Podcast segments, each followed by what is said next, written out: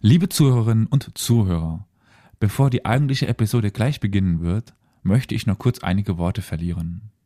An allererster Stelle möchte ich mich bei Herrn Professor Schlange Schöningen dafür bedanken, dass er sich für unseren Podcast Zeit genommen hat und uns auf so interessante Art und Weise durch die griechische Antike geführt hat.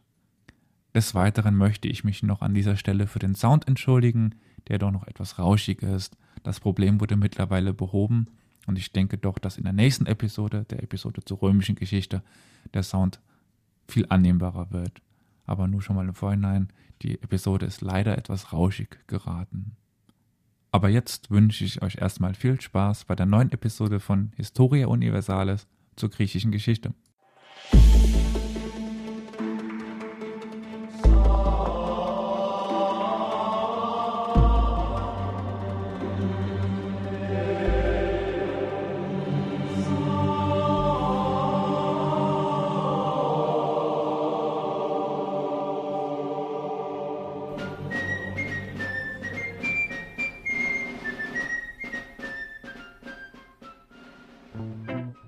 Herzlich willkommen bei Historia Universalis, dem Geschichtspodcast.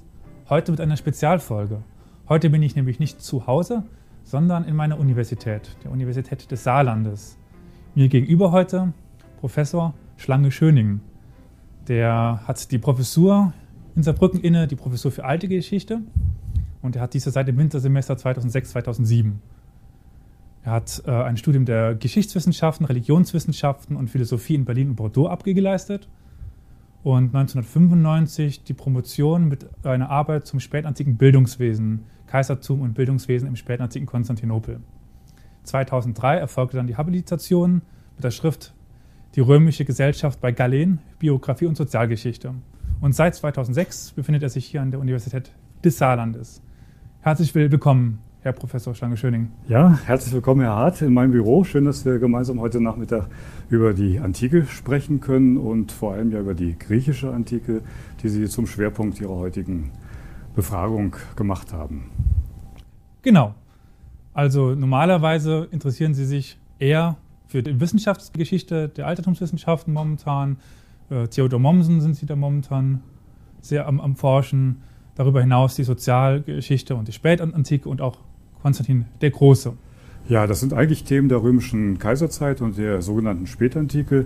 Und einleitend haben Sie die Wissenschaftsgeschichte erwähnt. Theodor Mommsen aus gutem Grund. Er ist vor 200 Jahren geboren worden und er gilt hier als einer der wichtigsten Althistoriker des 19. Jahrhunderts. Und für Historiker, auch Althistoriker, die sich für ihr Fach interessieren, für die Geschichte ihres Faches, ist so ein Mann eben besonders interessant, weil wir einerseits sein Werk haben, unter anderem die große römische Geschichte, die er in den 50er Jahren des 19. Jahrhunderts geschrieben hat. Andererseits ist aber gerade bei Theodor Mommsen zu beobachten, wie stark sein politisches Denken und sein politisches Wirken, also eigentlich seine zeitpolitischen Bezüge, auch Auswirkungen auf sein historiografisches Werk gehabt haben. Und diese Kombination von Zeitgeschichte und Geschichtsschreibung, unter anderem im 19. Jahrhundert, hat mich in den letzten Jahren immer sehr interessiert. Und da es jetzt diesen besonderen Anlass gab, 200 Jahre seit der Geburt Mommsens, war es nochmal ein guter Grund, etwa auch in einer Übung, Theodor Mommsen wieder zu thematisieren. Aber ich will noch ergänzen über die Themen hinaus, die Sie genannt haben, dass mich auch über die römische Geschichte und die Spätantike hinaus auch die griechische Geschichte interessiert. Das kann bei einem Althistoriker oder einer Althistorikerin auch gar nicht anders sein. Wir werden es ja heute besprechen. Die griechische Geschichte ist einfach so grundlegend in vielen Aspekten, auch für die römische Geschichte, aber eben auch darüber hinaus, dass man unweigerlich einen großen Teil seiner Arbeit auch eben in diesem Bereich der griechischen Geschichte absolviert. Genau, das ist nämlich das Thema der heutigen Folge. Anfangend zu einer ganzen Reihe von Folgen, wie ich hoffe, über die Antike zum Mittelalter, zur, zur Neuzeit. Heute beginnen wir nämlich mit der griechischen Antike. Und da kommen einem dann die großen W-Fragen im Kopf. Wo, wann und wer?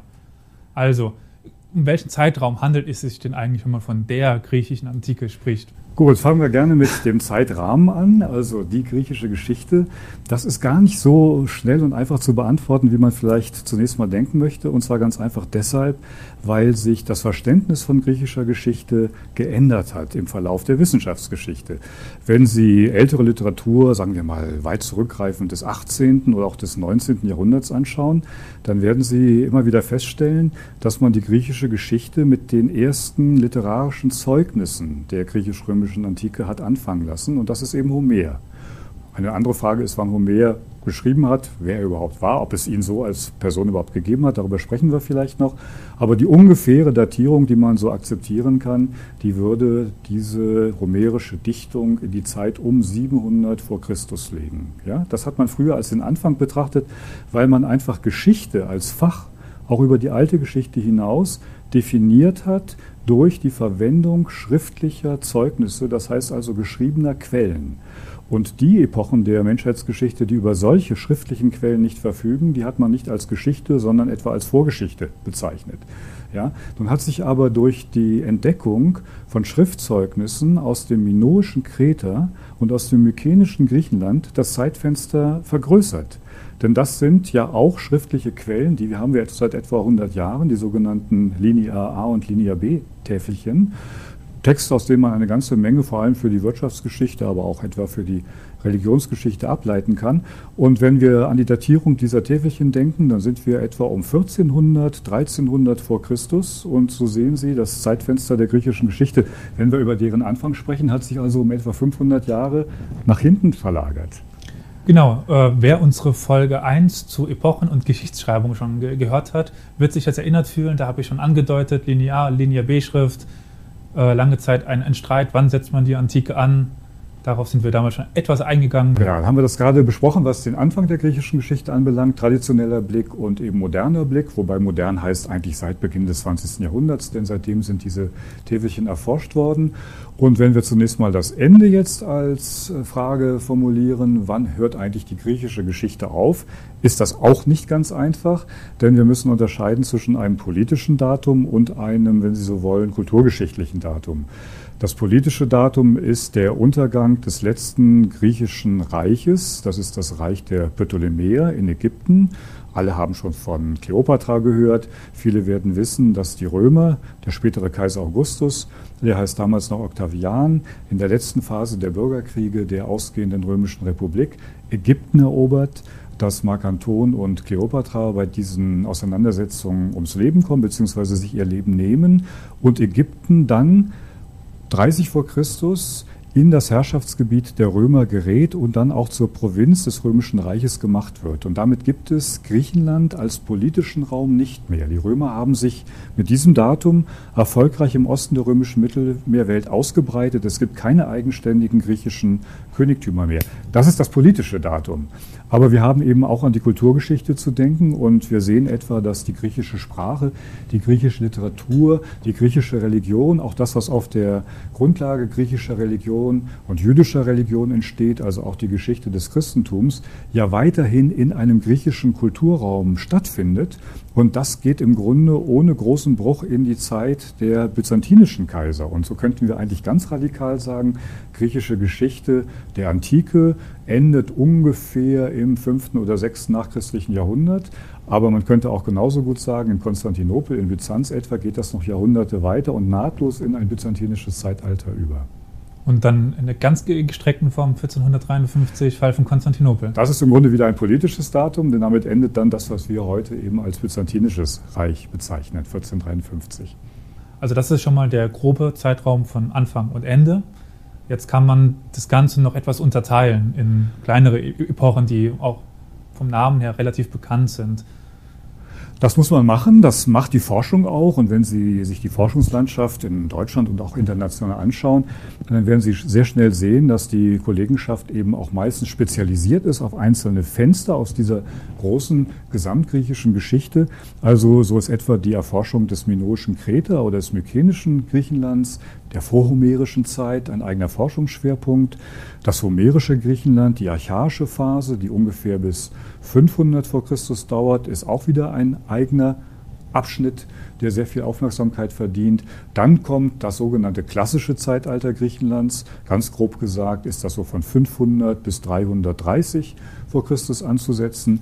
Das ist traditionellerweise eben der Abschnitt der griechischen Geschichte, der immer ganz besonders viel Aufmerksamkeit gefunden hat, weil man eben in dieser griechischen Klassik das Vorbild gesehen hat für Politik, für Kunst, für Literatur und so weiter. Und an diese klassische Phase Griechenlands schließt die sogenannte hellenistische Zeit an, ein Zeitalter, das durch Alexander, den Eroberer, begonnen worden ist und das dann eben einmündet in eine Vielzahl sogenannter hellenistischer Königreiche. Darüber haben wir gerade schon gesprochen. Da gibt es die Seleukiden unter anderem und die Antigoniden und so weiter und eben auch das Reich der Ptolemäer in Ägypten. Und da haben wir ja gerade schon gesagt, mit dem Untergang der Ptolemäer endet dann diese griechische Geschichte im politischen Sinn. Und wo wir jetzt dabei sind, äh, das letzte griechische Königreich in Ägypten. Griechenland ist jetzt nicht geografisch Ägypten. In welchem Raum handelt es sich eigentlich, wenn wir von der griechischen Antike ja, sprechen? Das ist ein guter Übergang zur Frage nach der Geografie. Das müsste man sich eigentlich auf der Karte ansehen, dann würde das sehr viel eingängiger dargestellt werden können. Aber wir können vielleicht in den groben Schritten sagen, es geht in Zentralgriechenland und auf Kreta und auf den Ägäischen Inseln los. Man könnte ja auch noch über die Kykladenkultur sprechen, die allerdings keine literarisch sozusagen ausgestattete Kultur gewesen ist. Also das, was wir heute in unserer modernen Zeit als Raum Griechenlands beschreiben würden, einschließlich Griechenland, ist so das Zentrum. Aber die Griechen haben in einer recht frühen Phase im Zeitalter der sogenannten großen griechischen Kolonisation dieses Zentrum verlassen und haben in vielen anderen Räumen, vor allem an den Küsten des östlichen Mittelmeers, aber auch an den Küsten etwa des Schwarzen Meeres, Kolonien gegründet und haben damit ihre Sprache, ihre Kultur in neue, fremde Gegenden gebracht, haben auch sehr schnell den ägyptischen Boden betreten, haben an der Küste Nordafrikas Siedlungen gegründet, also nicht nur im östlichen Mittelmeer, aber doch schwerpunktmäßig an den Küsten des östlichen Mittelmeeres gesiedelt und damit die Grundlage gelegt für die Präsenz griechischer Kultur eben auch außerhalb des Kerngriechenlands. Und äh, dann als zweiter Faktor zu bedenken ist eben die Wirkung des Eroberungszuges, den Alexander, genannt der Große, vollzogen hat, die Eroberung des Perserreiches, die Etablierung eines Alexanderreiches, das weit in den Orient hineingereicht hat, bis nach Indien. Und äh, die Überreste dieses Alexanderreiches, wenn es auch in einzelne Königtümer zerfallen ist, haben eben darin bestanden, dass wir im Raum des heutigen Syriens, in Kleinasien, in Ägypten griechische Königtümer und damit auch griechische Kultur gehabt haben. Und die Römer haben daran wesentlich nichts geändert, als sie den Osten der Mittelmeerwelt erobert haben. Das geht schon in der Zeit der Hohen Republik los, endet, wie vorhin gesagt, mit der Eroberung Ägyptens. Und dann wird eben griechische Kultur unter römischen Vorzeichen in diesem großen Kulturraum des Ostens fortgesetzt und auch stark weiterhin in den Westen des Römischen Reiches gebracht. Denn wir haben auch viele Griechen, etwa der römischen Kaiserzeit, die im Westen, also im eigentlich lateinischsprachigen Römischen Reich, arbeiten oder unterwegs sind oder Positionen übernehmen, sich in der Nähe der Kaiser aufhalten und so weiter. Also im Grunde können Sie sagen, das ganze Römische Reich hat in unterschiedlicher Intensität griechische Kultur erlebt, bis in die Spätantike hinein. Definitiv, das merkt man ja auch zum Beispiel in der Sprache der Beamten oder der, der Bevölkerung. Das Griechisch ist ja nie ausgestorben. Aber wir haben jetzt schon ein paar Mal gesprochen, Homer und, und ähnliche. Was sind denn unsere wichtigsten Quellen für die Antike? Die wichtigsten Quellen zu benennen, das ist auch wieder so eine Frage, auf die man antworten muss. Da gibt es so viel, das kann man kaum in einer Stunde alles behandeln. Aber Sie haben einen Namen gerade schon genannt. Ich habe ihn auch schon genannt, Homer. Und Homer ist sicher einer der wichtigsten, nicht nur weil mit ihm die Literatur Griechenlands und im Grunde Europas beginnt, sondern auch weil das einfach großartige Werke der frühen griechischen Dichtkunst sind, mit spannenden Geschichten, die die spätere Literatur, die spätere Kunst in stärkstem Maße beeinflusst haben. Wenn man sich mit diesen Texten auseinandersetzt, wenn man sie einfach nur liest, dann wird man fasziniert sein von dem Inhalt, von dem spannenden Inhalt der Ilias oder der Odyssee, aber genauso auch überrascht sein von der Vielfalt von Themen, die dort behandelt werden, immer aus der Perspektive eines Dichters, der sein Publikum beeindrucken und begeistern will, aber doch gleichzeitig in einer so genauen Art und Weise, dass solche dichterischen Werke für uns zu historischen Quellen werden. Ja? Wir können an ganz vielen Stellen fragen, was verbirgt sich eigentlich hinter der Dichtung an Informationen über die Zeit. Aber jetzt kommt das Problem. Die Zeit des Dichters des Mannes vielleicht Homer, der um 700 diese Dichtwerke zu Ende komponiert hat, oder der Zeit, über die er berichten will, und das wäre eigentlich das mykenische Griechenland, und dann wären wir wieder Jahrhunderte zurück. Da berühren wir schon die sogenannte homerische Frage, ein ganz großer und spannender Komplex der Forschung. Aber Sie haben nach den Quellen gefragt, und wir dürfen selbstverständlich nicht bei Homer stehen bleiben. Wir müssten weiter durchgehen durch die archaische Dichtung Griechenlands, etwa an einen Dichterkollegen Homers denken namens Hesiod, von dem wir zum Beispiel ein Werk mit dem Titel Theogonie, Entstehung der Götter, überliefert bekommen haben. Ein großartiges Werk, in dem der griechische Götterhimmel präsentiert wird. Und zwar in Gestalt von Verwandtschaftsbeziehungen unter den Göttern. Ein ganz faszinierendes Werk. Wir müssten sprechen etwa über die vorsokratische Philosophie. Wir müssten sprechen über die großen, etwa tragischen Dichter des fünften Jahrhunderts, ein Aeschylus, ein Sophokles, ein Euripides. Wir dürfen einen Komödiendichter wie Aristophanes nicht vergessen. Also, wenn Sie so wollen, Theaterstückschreiber des fünften vorchristlichen Jahrhunderts, für die wieder gilt, dass einerseits ihre Themen ja, ihre Stücke vom Sujet her und von der dramatischen Gestaltung her faszinierend sind, aber gleichzeitig auch wieder Quellen für den Historiker oder die Historikerin, um Fragen für die Gesellschaft zu beantworten, in der diese Texte entstanden sind. Dann gehen wir ins vierte Jahrhundert vor Christus. Da sind wir bei den großen Philosophen, deren Namen jeder kennt. Ein Platon, Schüler des Sokrates, ein Aristoteles, Schüler des Platon, mit vielen Werken, die wir ja heute auch noch lesen und interpretieren. Beginn eigentlich der Wissenschaften und der Philosophie, so wie sie von der Grundlage her zumindest heute noch betrieben werden. Ich darf die Historiker nicht vergessen. Ein Herodot, der im fünften Jahrhundert über die Perserkriege schreibt, ein Thukydides, der am Ende des fünften Jahrhunderts sich mit dem Peloponnesischen Krieg beschäftigt, ein Xenophon, der als Nachfolger von Thukydides dessen Geschichtsschreibung fortsetzt. Und im Grunde sind wir jetzt schon auf dem Weg in die hellenistische Literatur und auch in die Literatur der römischen Kaiserzeit. Wir müssten noch auf die römischen Autoren der Republik achten, aber ich will sie nicht alle nennen. Vielleicht noch zwei, drei Beispiele aus der lateinischen Literatur, der römischen Literatur. Cicero, ja, der große Vermittler der griechischen Philosophie in den lateinischen Schriftraum, der große Redner, dessen Gerichtsreden überliefert sind, der Senator, der die katilinarische Verschwörung niedergeschlagen hat und darin ja in Texten berichtet, die viele Generationen von Lateinschülern und Schülerinnen beschäftigt haben. Und wenn wir ein Stück weit nur in die Kaiserzeit gehen, ein Tacitus, der über das frühe römische Kaisertum schreibt, sehr kritisch, aber auch sehr detailliert, uns wertvolle Informationen über das Innenleben des römischen Kaiserhofes und die Politik der Kaiser, eines Augustus, aber auch eines Nero beispielsweise liefert. Also das ist eine kleine Auswahl von vielleicht besonders prominenten Namen und man könnte das noch erheblich erweitern und man müsste es vor allem, wenn wir die Antike insgesamt in den Blick nehmen, noch erweitern um Autoren der Spätantike. Auch da haben wir sehr viel Quellen, sehr viel, sehr lesenswerte Quellen. Ich will nur noch ganz wenige Beispiele nennen, etwa einen Augustinus.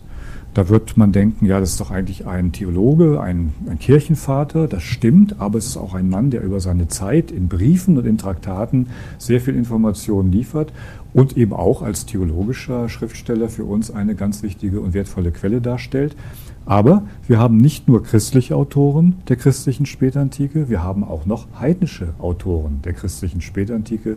Also zum Beispiel im vierten Jahrhundert, in der Zeit nach Konstantin, ein Mann namens Ammianus Marcellinus, ein Mann, der im römischen Heer gedient hat und später aber Schriftsteller ist, in römischer, ich muss sagen lateinischer Sprache schreibt, obwohl er griechischer Herkunft ist und uns eben einen Teil der römischen Kaiserzeit darstellt auf eine Art und Weise, wie wir das eben sonst in keiner Quelle finden. Ja? Kleiner Ausschnitt aus einer faszinierend großen Literatur, die wir noch haben, obwohl, letzter Satz zu dieser Frage, der allergrößte Teil der Literatur, der in der Antike geschrieben worden ist, verloren gegangen ist auf dem Weg der Überlieferung.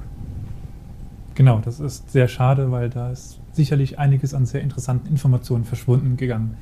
Und wenn man eben diese literarischen Übertragungen nicht mehr hat, dann gibt es ja noch eine Möglichkeit, das Ganze zumindest sich annähernd daran äh, herauszufinden, etwas über die Antike, nämlich durch die Archäologie. Das ist jetzt nicht Ihr Fachbereich, dafür gibt es eine eigene Fachrichtung, eben die der Archäologie, aber da gibt es sicherlich auch noch einige interessante äh, Herangehensweisen an das Thema Antike und griechische Antike, weil die Griechen waren ein sehr bautätiges Volk.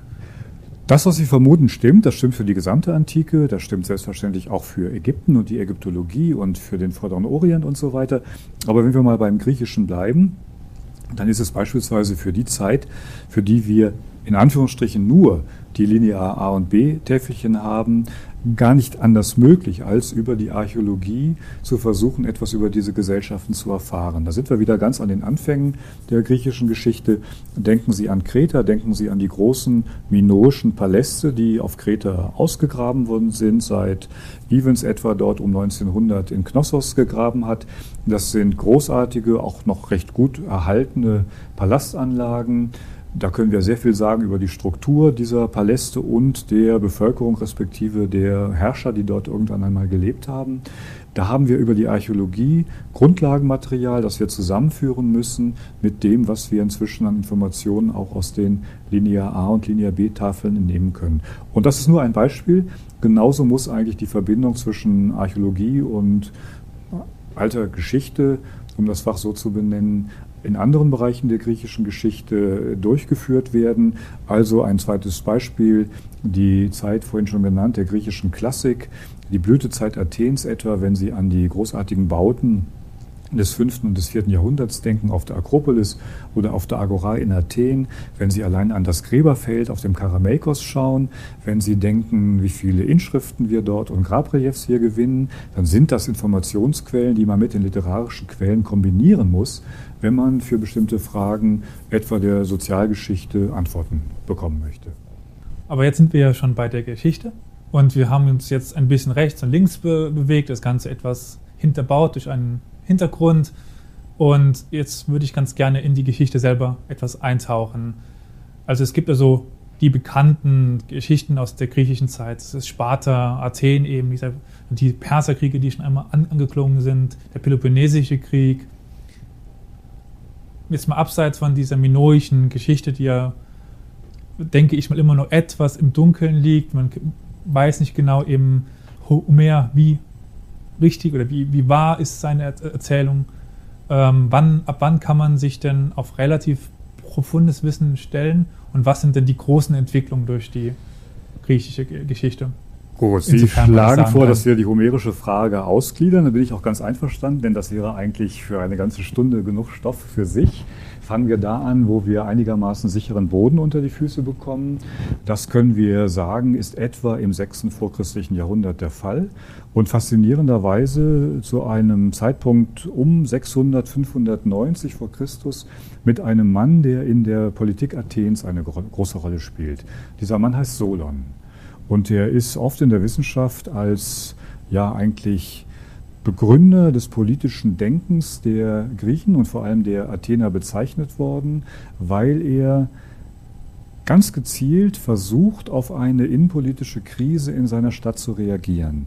Ganz kurz beschrieben besteht die Krise darin, dass es eine große Verschuldung der Bauernschaft gegeben hat, auch ein Verkauf vieler Bauern in die Sklaverei und auf der Grundlage dieser Probleme innenpolitische Unruhe, das Verlangen der ärmeren Bevölkerung nach Aufteilung der Besitztümer, Widerstand der Reicheren und in diese innenpolitische Krise hinein wird dieser Mann Solon gewählt von den Bürgern Athens als ein Mann, der schlichten soll, der also diesen Konflikt auf irgendeine Art und Weise zu einem friedlichen Abschluss bringen soll. Denn den Athenern war um 590 vor Christus klar, dass der Konflikt so weitreichende Folgen haben könnte, dass es auch zu einem Bürgerkrieg in der Stadt kommen könnte. Und um das zu vermeiden, hat man Solon eben in diese Position eines Schlichters gewählt. mit Vollmachten. Er sollte während eines Jahres Lösungen finden für diese Schwierigkeiten. Das versucht er auch und faszinierenderweise begleitet er seine politischen Versuche mit einer aktiven Dichtung, also mit dem Schreiben von, wenn Sie so wollen, politischen Gedichten, mit denen er seine Ideen in der Bevölkerung Athens verbreiten will. Und unter den ganz gut überlieferten Gedichten Solons haben wir eine sogenannte Eunomia, politische Leitidee der Eunomia beschrieben wird. Was heißt Eunomia? Gute Ordnung. Ja? Eine gute Ordnung in der Gesellschaft Athens, so meint Solon, kann nur entstehen, wenn jeder Bürger, gemeint sind immer die politisch aktiven Männer, wenn jeder Bürger Verantwortung für das Gemeinwesen übernimmt und niemand kurzerhand der Meinung ist, das, was da in Athen politisch ausgehandelt werden muss, würde ihn nichts angehen. Das heißt, sehr früh, um 590 vor Christus, erleben wir plötzlich die Innenpolitik Athens, Quellengrundlage, mit authentischen Zeugnissen, und zwar in einer ziemlich genau nachvollziehbaren Krisensituation mit entsprechenden Lösungsvorschlägen. Die sind nun nicht alle umgesetzt worden aber sie ebnen den Weg Athens in eine Verfassungsgeschichte, die über einen Abschnitt von Tyrannis in der Mitte des 6. Jahrhunderts einmündet in die Reform des Kleisthenes, in Reformen, die dann eine frühe Form von Demokratie entstehen lassen. Es gibt viele einzelne Episoden auf diesem Weg zur attischen Demokratie, die wir nicht sehr gut nachvollziehen können. Zum Beispiel ist die Person des gerade genannten Kleisthenes für uns völlig nebulös. Wir wissen wenig über ihn. Wir können seine Familie benennen, wir können uns ungefähr vorstellen, zu welcher sozialen Schicht Athens er gehört hat, aber über sein Leben in Gestalt einer Biografie etwa wissen wir sehr, sehr wenig. Trotzdem können wir den Weg Athens von Solon über Kleisthenes hin etwa zu Perikles, einer bekannten Größe der sogenannten entwickelten Demokratie, in der Mitte und zweiten Hälfte des fünften vorchristlichen Jahrhunderts sehr gut nachvollziehen. Die Zahl unserer Quellen nimmt zu. Wir haben dann im vierten vorchristlichen Jahrhundert auch noch Redner, griechische oder attische Redner, die uns viele, viele Fragen der attischen Innenpolitik präsentieren. Das heißt, da haben sie so viel Material, dass sie tatsächlich eine Geschichte Athens sehr gut schreiben können. Genau, dann sind wir schon mal bei dem ersten großen Spieler, nenne ich jetzt mal äh, Athen. Aber dann gibt es ja noch den großen Gegenspieler der griechischen Geschichte das Gegenstück Sparta. Sparta.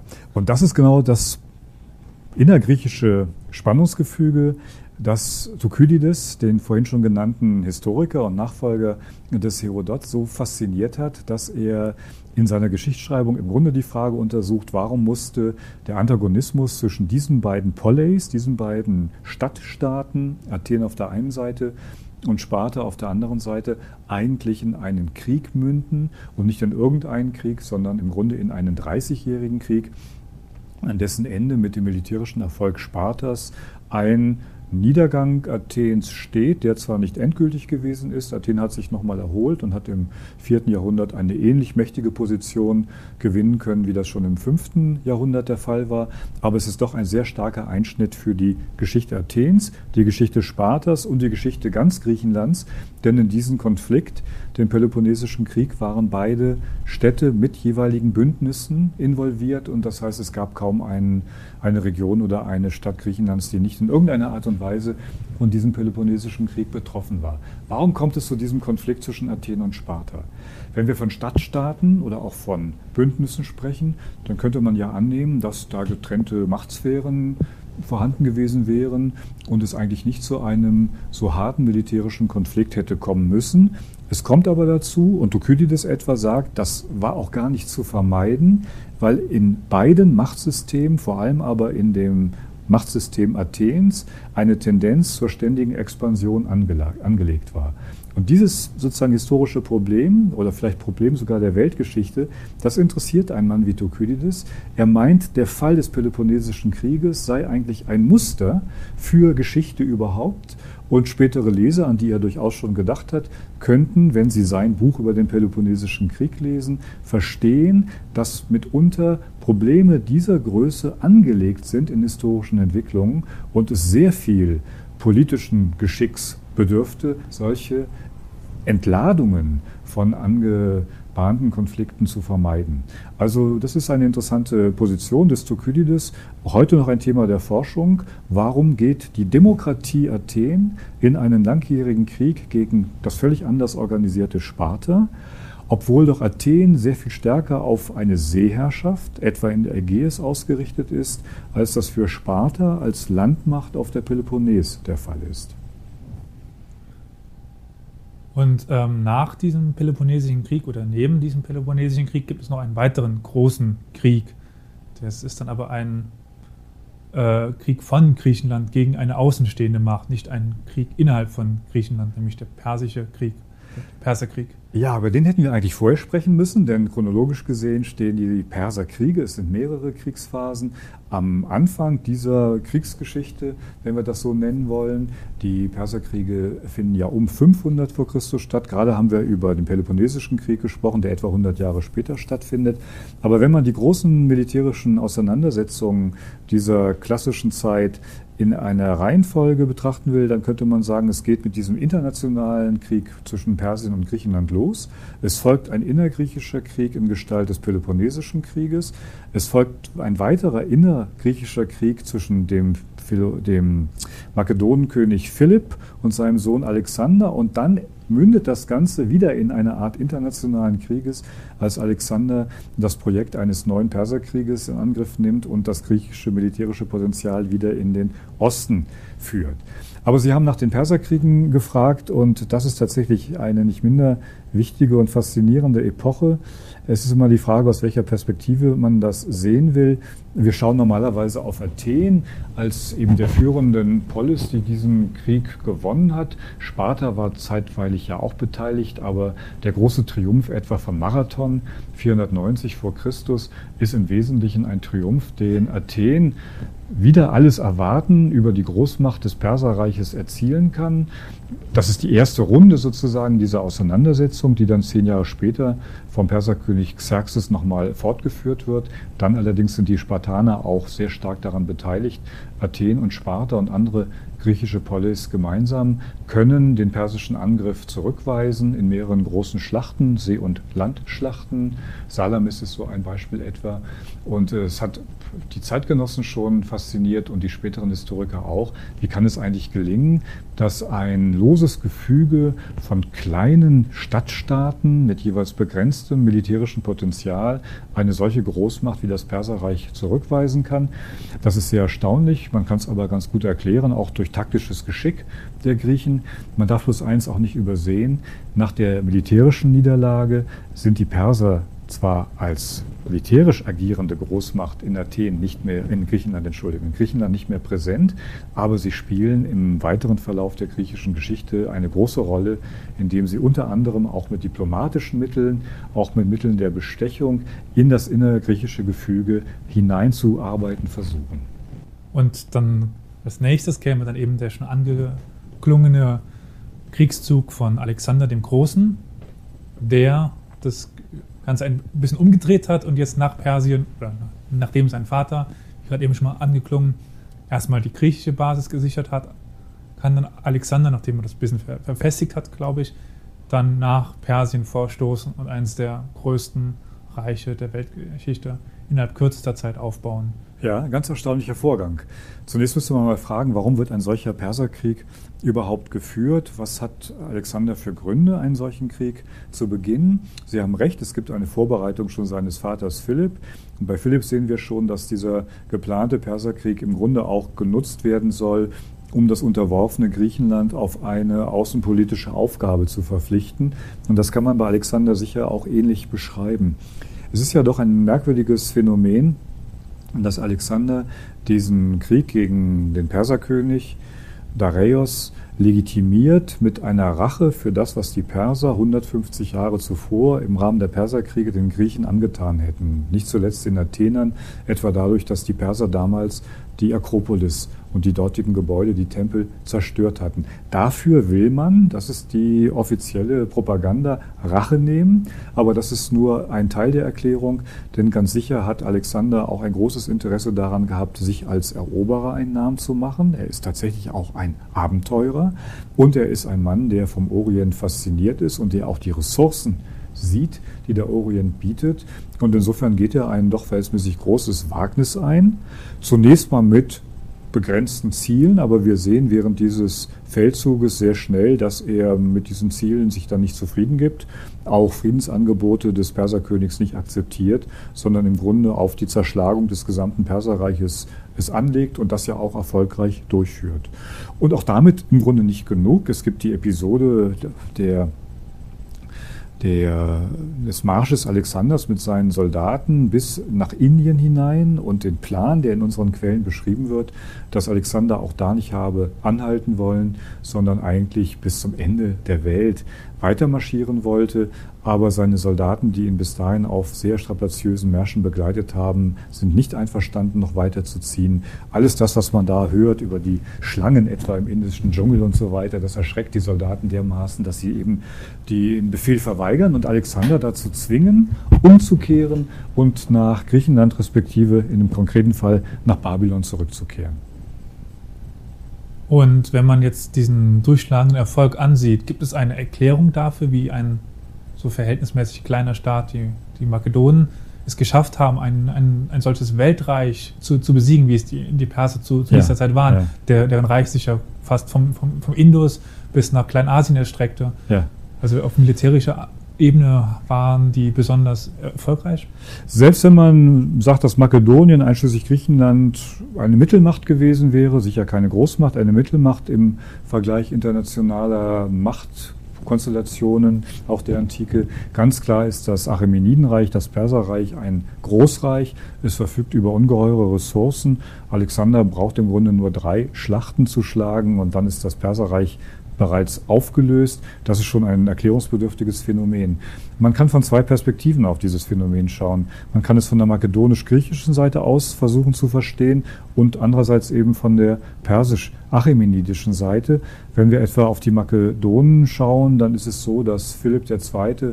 bereits wichtige Vorarbeit geleistet hat, nicht zuletzt durch eine Reorganisation des makedonischen Heeres und die Einführung bestimmter taktischer und strategischer Aspekte, etwa der berühmten Sarissa, dieser fünf Meter langen Lanze, mit der die makedonische Phalanx operiert. Das ist schon ein, ein schlagender Körper sozusagen im makedonisch-griechischen Heer, der eine besondere Schlagkraft hatte. Aber die Stärke der einen Seite ist nicht die ganze Erklärung. Auf der anderen Seite, auf der persischen Seite, ist in der Forschung immer überlegt worden, ist das Reich vielleicht schon im Inneren so schwach oder so instabil, dass es deshalb so schnell zusammengebrochen ist? Gibt es Faktoren sozusagen der Destabilisierung, die schon vor der Ankunft Alexanders eine Rolle gespielt haben. Das ist sehr schwierig zu beantworten. Man könnte das Perserreich durchaus als einen eher losen Verband unterschiedlicher Regionen, nach unterschiedlicher Kulturen und Religionen beschreiben, vielleicht mit gewissen Fluchtkräften. Aber man könnte auch sagen, dass es eigentlich ein ganz interessantes Modell der Verbindung unterschiedlicher Kulturen gewesen ist. Und immerhin hat ja dieses Perserreich auch über Jahrhunderte Bestand gehabt. Ich persönlich würde doch meinen, dass die ungeheure Energie, mit der Alexander aufgetreten ist und der dahinterstehende Wille, tatsächlich ein Weltreich zu erobern, das eigentlich ausschlaggebende Element gewesen ist. Aber es ist auch ganz deutlich zu sehen, dass Dareios in dem Moment, in dem er die ersten zwei Schlachten etwa verloren hat, an Autorität in seinem Reich verliert. Und dass Alexander nach der Schlacht bei Issus, der berühmten Keilerei, der sogenannten Keilerei, es sich leisten kann, erst einmal nach Ägypten zu ziehen, also einen großen Schlenker durch das persische Reich zu machen, bevor er zur dritten militärischen Konfrontation bei Gaugamela antritt, das zeigt schon, wie viel Charisma dieser Makedone bereits im Perserreich in Wirkung bringen konnte und wie schwach bereits die Position des Dareios in dieser Situation war. Genau, also in die Richtung ist auch mein Stand. Aber wenn man jetzt in die, in die Zeit nach Alexander schaut, dann beginnt ja der, der, Hellenismus. Und ganz ausschlaggebend für den Hellenismus sind eben diese Diadochenreiche, die äh, griechischen Königreiche in den eroberten Ge Gebieten. Welche gibt es da? Wo sind die und wie lange haben die existiert? Sie haben ein, ein äh, Konglomerat von unterschiedlich großen und unterschiedlich lang bestehenden Nachfolgereichen Alexanders, Eigentlich war zunächst bei Alexanders Tod in Babylon 323 daran gedacht worden, das Alexanderreich in seiner ganzen Größe beizubehalten, aber es hat sich sehr schnell herausgestellt, dass es unter den sogenannten Diadochen, den Nachfolgern Alexanders, also im Wesentlichen seinen führenden Generälen, eben zu Machtstreitigkeiten kommen würde und dass sich dann eine Reihe von Reichen aus dem Gesamtreich sozusagen herauslösen würde. Das früheste Beispiel ist Ptolemaios, der erste, der ein General Alexanders war, der es eben sehr schnell vermag, Ägypten aus dem Verband des Alexanderreiches herauszulösen und dort ein eigenes Machtzentrum zu etablieren und auch eine eigene Dynastie zu gründen. Ich nenne ihn zuerst, weil ihm auch gelungen ist, den Leichnam Alexanders der eigentlich wohl nach Makedonien zurückgebracht werden sollte, um dort beigesetzt zu werden, diesen Leichnam eben nach Ägypten zu entführen. Der tote Alexander ist dann in gewisser Weise Quelle der Legitimation für einen seiner Nachfolger, der eben dieses Ptolemäerreich etabliert. In Makedonien wird sich ein Folgereich etablieren. Über Syrien haben wir vorhin im Rahmen der geografischen Dinge auch schon gesprochen. Dort etabliert sich das Reich des Seleukos, das sogenannte Seleukidenreich. Wir haben dann eine Reihe auch kleinerer hellenistischer Königtümer, die mitunter auch in kulturhistorischer Hinsicht eine große Rolle spielen. Nennen möchte ich das Reich von Pergamon. In Pergamon befand sich dann eine der wichtigsten Bibliotheken der antiken Welt.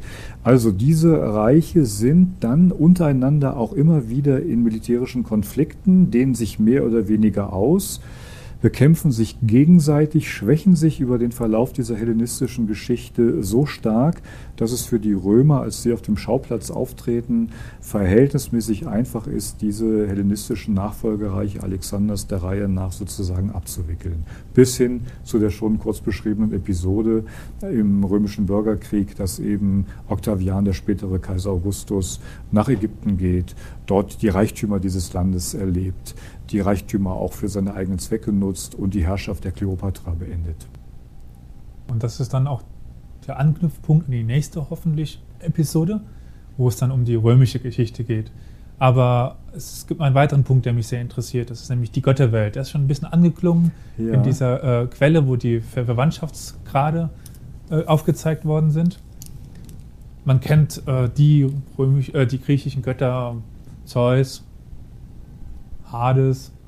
Aber schon, schon häufig kommt dann im allgemeinen Wissen eine, Ver eine Verwechslung mit den römischen Göttern auf, Jupiter oder ähnliche. Also was sind denn die großen Götter der Griechen und wie ist ihre Entstehungsgeschichte? Gibt es da äh, Verbindungen und wie ist die Verbindungsgeschichte zum Römertum? Fangen wir mal mit dem letzten Punkt an. Die Verbindungs Verbindung zu den Römern ist äh, so, dass die Römer selber in den griechischen Göttern ihre eigenen Götter erkannt haben und eine Identität zwischen der jeweiligen griechischen und der römischen Göttervorstellung postuliert haben. Sie haben recht, es gibt die unterschiedlichen Namen und Sie können es eins zu eins übersetzen. Ein Zeus ist eben ein Jupiter und eine Athena ist eine Minerva und so weiter. Das ist aus römischem Verständnis kein Problem. Die Göttergeschichten, die wir zu den griechischen olympischen Göttern lesen können, die werden von den Römern gelesen als Geschichten über ihre eigenen Götter. Die Griechen selber haben gesagt, dass ihre Götter, ihre olympischen Götter, das Produkt von Homer und Hesiod gewesen seien, von den beiden vorhin genannten ersten großen griechischen Dichtern. Und damit haben die Griechen gemeint, dass sie erstmals eben in der Dichtung eines Homer und in der Dichtung eines Hesiods, ich habe vorhin schon die Theogonie, nicht die das Gedicht über die Entstehung der Götter genannt, dass diese beiden Autoren, die um 700 vor Christus schreiben, in ihren Texten so plastische Porträts der verschiedenen Götter zeichnen, dass von da an Griechen an diese Götter, ich nenne gleich einige, auch so geglaubt haben, was etwa die Charakterzüge dieser Götter anbelangte oder ihre verschiedenen Funktionsbereiche, wie sie in der Dichtung auftreten. Und wenn Sie etwa von Zeus mal einen Moment weggehen und an die Ausgangsszene der Ilias, des Homer denken, eine berühmte Szene, wir sind im letzten Kriegsjahr, im zehnten Kriegsjahr vor Troja. Die Griechen haben mit wechselndem Kriegsglück bislang, aber letzten Endes erfolglos, versucht, Troja einzunehmen.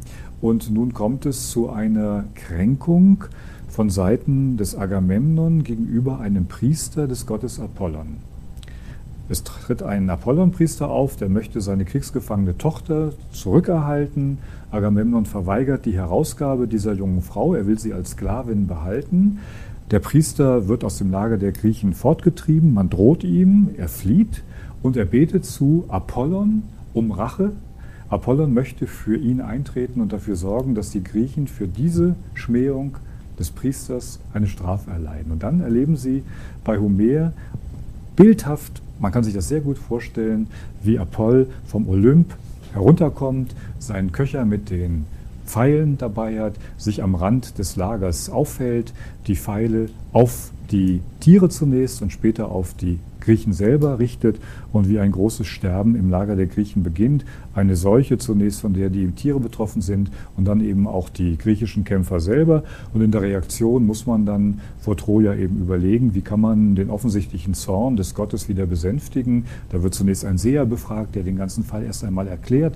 Und dann sehen sich die Griechen, auch Agamemnon, gezwungen, auf ja die so nachdrücklich sozusagen unterlegte Bitte des Apollonpriesters zu reagieren. Das ist jetzt nur die kurze Beschreibung einer einzigen Episode. Episoden dieser Art, unterschiedlichster Art, ja, auch was das Privatleben sozusagen der Götter anbelangt, was die Streitigkeiten unter den Göttern, was ihre Rangprobleme und so weiter anbelangt, was ihre Liebschaften anbelangt. Alles das wird uns in der frühen griechischen Dichtung und später auch in den Texten der Tragiker immer wieder in neuen Formen präsentiert. Es ist allgegenwärtig in der griechischen Kultur, in diesen Gedichten, in der Literatur überhaupt, in der Kunst, ja, alles das, was eben den Schmuck etwa an den griechischen griechischen Tempeln ausmacht. Das sind Szenen aus dem Leben der Götter, vielleicht aus dem Leben der Götter und der Menschen. Denn die Griechen, auch die Römer, stellen sich durchaus vor, dass die Götter, so wie es gerade in dieser Ilias-Szene ja auch sichtbar geworden ist, direkt in das Leben der Menschen eingreifen. Und darum muss sich der Mensch auch direkt zu den Göttern verhalten. Er muss versuchen, auf irgendeine Art und Weise das Wohlwollen der Götter zu erlangen. Aber Götter lassen sich nicht einfach durch Gaben auf den Weg führen, den der Mensch gerne haben möchte. Göttliches Wirken ist nicht durchschaubar. Es kann auch dazu kommen, dass man einem Gott opfert, ihm etwas verspricht und man wird trotzdem vom Gott getäuscht gar betrogen oder die Bitten werden einfach nicht erfüllt. Also es ist ein sehr menschliches Verständnis vom Götterhimmel, aber ein sehr lebendiges Verständnis. Und das können Sie eigentlich in den unterschiedlichsten Feldern des Götterhimmels sich anschauen, ob wir über Apollon sprechen, ob wir über Zeus sprechen, ob wir über Aphrodite sprechen oder über die immer eifersüchtige Hera. Also unterschiedlichste Göttergestalten werden von Homer und von Hesiod so stark mit Leben gefüllt, dass sie tatsächlich über Jahrhunderte Ansprechpartner in Anführungsstrichen für die Menschen werden konnten. Das ist sehr interessant. Aber noch eine Frage zum Schluss, bevor wir zum Ende kommen. Wie wurden uns denn diese äh, Quellen überliefert und wann begann man denn mit der Aufarbeitung? Weil es ist ja viel im Mittelalter verloren gegangen. Wo, woher kommen die diese Quellen? Also zum Beispiel meiner Information her ist auch viel über die äh, persische, äh, islamische Expansion erhalten worden, ja, die dann in ja, Bagdad und in. Damaskus die alten Schriften gesammelt haben. Das stimmt. Also wir haben ganz unterschiedliche Wege der Überlieferung. Es gibt zwei Grundprobleme. Es gibt sozusagen ein materielles und ein, wenn Sie so wollen, ideologisches Grundproblem. Das materielle Problem besteht darin, dass Texte der Antike auf Ver auf Stoffen, auf vergänglichen Stoffen geschrieben werden, die nur eine begrenzte Haltbarkeit haben. Ob wir da über Papyri sprechen oder über Pergament, das ist eigentlich egal. Diese Träger von Schrift gehen nach längerer Zeit, aber doch nach einer gewissen Zeit kaputt. Das heißt, man muss den Text übertragen auf einen neuen materiellen Träger. Das bedarf also einer gewissen Regelmäßigkeit im Prozess der Überlieferung.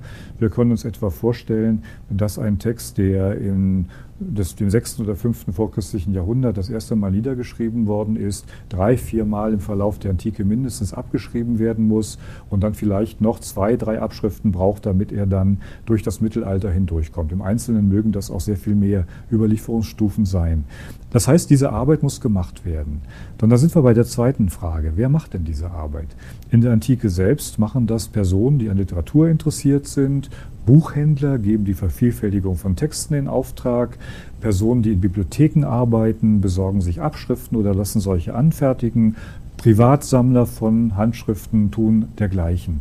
Da ist für eine gewisse Nachfrage gesorgt.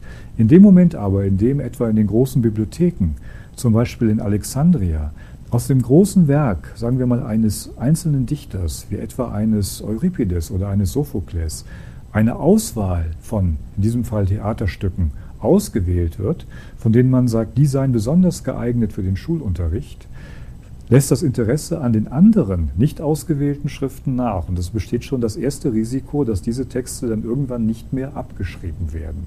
Dazu kommen ja auch noch Probleme wie etwa der Brand der Bibliothek von Alexandria oder entsprechende Unglücksfälle in anderen Bibliotheken der antiken Welt. Dieses ideologische Problem wird nochmal sehr viel schärfer in dem Moment, in dem das Römische Reich zu einem christlichen Römischen Reich der Spätantike wird. Denn dann stellt sich für die Christen die Frage, wie sie mit den heidnischen Texten eigentlich umgehen wollen. Und da gibt es unterschiedliche Positionen. Eine sehr radikale Position, die dann glücklicherweise aufgegeben worden ist, lautete, wir Christen haben mit der heidnischen Vergangenheit, und das heißt auch mit der heidnischen Literatur, überhaupt nichts zu tun. Wir brauchen diese Texte nicht. Wir sollten sie auch gar nicht nicht lesen, wir nehmen sie gar nicht in die Hand. Hätte sich diese Position durchgesetzt, hätten wir wahrscheinlich kaum noch irgendetwas aus der Antike. Die Christen des vierten Jahrhunderts spätestens, es gibt schon Vorgänger in früherer Zeit, ändern aber die Position und verstehen die heidnische Überlieferung als eine Grundlage auch für ihre eigene Theologie. Plötzlich kann man Platon etwa lesen und ihn christlich interpretieren. Man kann Homer lesen und ihn christlich interpretieren und so weiter.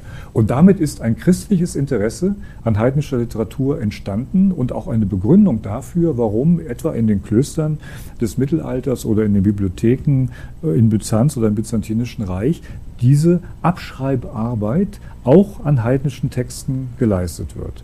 Und nun haben Sie vorhin den arabischen Raum oder besser gesagt den islamischen Raum in den Blick genommen. Das ist eine interessante Überlieferungsschiene, die quasi über den Osten wieder nach Europa zurückführt. Das hat mit dem vorhin schon geschilderten griechischen Kulturraum zu tun, den wir ja in der byzantinischen Zeit auch noch finden. Es gibt auch aus religiösen Gründen einen recht intensiven Austausch zwischen dem byzantinischen Reich und dem dann folgenden arabischen Reich im Osten. Und es gibt Gelehrte, auch in der arabischen Welt, die sich für griechische Texte, vor allem wissenschaftlicher Art, interessieren und die zum Beispiel daran interessiert sind, arabische Übersetzungen von, sagen wir mal, medizinischen Texten der griechischen Antike in die Hände zu bekommen. Und so kann es sein, dass wir einzelne Texte, ich denke an Galen, Sie haben vorhin ja meine Arbeit zu diesem Arzt des zweiten nachchristlichen Jahrhunderts erwähnt, also im Falle von Galen, Texte, die wir nur noch in Arabisch von ihm haben. Er hat sie in Griechisch geschrieben, sie sind irgendwann ins Arabische übersetzt worden, das griechische Original kann verloren gegangen sein, das Arabische gibt es noch und das ist dann vor allem auch über Spanien später wieder nach Europa zurückgekehrt und hat uns also auf diese Weise dann meistens in einer lateinischen Übersetzung erreicht erreicht. Das sind die vielfältigen Wege der Überlieferung. Irgendwann dann in der frühen Neuzeit, auch im Kontext der, der Erfindung der, des Buchdrucks, geht man dazu über, diese handschriftlich überlieferten Texte dann zu drucken. In dem Moment ist dann die Überlieferung einigermaßen gesichert und es setzt ein, ein auch wissenschaftliches Interesse an der Erforschung dieser Texte, denn die Aufgabe der Philologie besteht dann ja vor allem darin, zu versuchen, auf der Grundlage unserer heutigen Überlieferung den ursprünglichen Text zu rekonstruieren. Denn das Problem ist, glaube ich, offensichtlich. Wenn ein Text immer wieder abgeschrieben und auf diese Weise überliefert werden muss, können sich auch sehr schnell Fehler einschleichen. Textstücke können ausfallen. Es kann unterschiedlichste Arten von Verfälschungen des originalen Textes geben. Und die Aufgabe dann, einen originalen Text wiederherzustellen, ist eine sehr schwierige Aufgabe. Das kann ich mir vorstellen. Das äh, will ich nicht selber leisten können aktuell. Gut, dann sind wir jetzt am Ende unserer Episode angekommen. Und ähm, als Ausblick auf die nächste Episode, wann wurde denn Griechenland im zeitlichen Rahmen vom Römischen Reich geschluckt und wie ist das von, von dann gegangen? Das ist ein auch wieder großes Thema, denn wenn wir das richtig beantworten wollen, dann müssen wir nachvollziehen, wie sich die Expansion der Römer vollzogen hat. Aus kleinen Anfängen in Gestalt eines Stadtstaates, Rom in Latium, expandiert Rom zunächst mal in Mittelitalien, dann in Italien, dann im Westen der Mittelmeerwelt und dann auch im Osten der Mittelmeerwelt. Und wir erleben, wie Rom in die Machtkämpfe der hellenistischen Staaten eingreift und wie sich auch der Osten, der griechische Osten der Mittelmeerwelt als ein Schauplatz innerrömischer Machtstreitigkeiten und Bürgerkriege darstellt. Der Prozess also der Übernahme oder der, der Überwältigung des griechischen Ostens ist ein Prozess, der etwa über 250 Jahre schrittweise erfolgt und der endet eben mit dem Jahr 30 vor Christus als dann auch Ägypten zur römischen Provinz wird. Die Römer sind aber schon sehr viel früher in der griechischen Welt präsent und die Griechen selber sind auch recht früh schon in Rom präsent. Das ist ein Phänomen des dritten vorchristlichen Jahrhunderts, dass wir zum ersten Mal engere, auch kulturelle Kontakte zwischen Römern und Griechen erleben. Ein langsames Eindringen der überlegenen griechischen Kultur nach Rom. Am Ende wird es so sein, dass man eben über das Verhältnis zwischen Rom und Griechenland sagt, also Vergil etwa hat solche Formulierungen geprägt, dass die militärisch überlegenen Römer von den kulturell überlegenen Griechen eigentlich kulturell unterworfen worden seien. Was sich etabliert, ist eine Synthese zwischen diesen beiden Kulturräumen. Wir nennen das dann römische Geschichte, wenn wir an die Kaiserzeit und an die Spätantike denken, aber es ist eine sehr stark griechisch geprägte römische Geschichte. Dann äh, vielen Dank für diese wunderschöne Ausführung. Und an die Zuhörerinnen und Zuhörer möchte ich nochmal appellieren, besucht uns unsere Website www.historiauniversalis.fm, gibt uns Feedback und ähm, wenn ihr Fragen habt oder Anmerkungen, schreibt uns auch eine, Mail äh, podcast at historiauniversalis.fm oder schreibt uns auf Facebook, auf Twitter, wir sind zu erreichen. Vielen Dank und auf Wiederhören.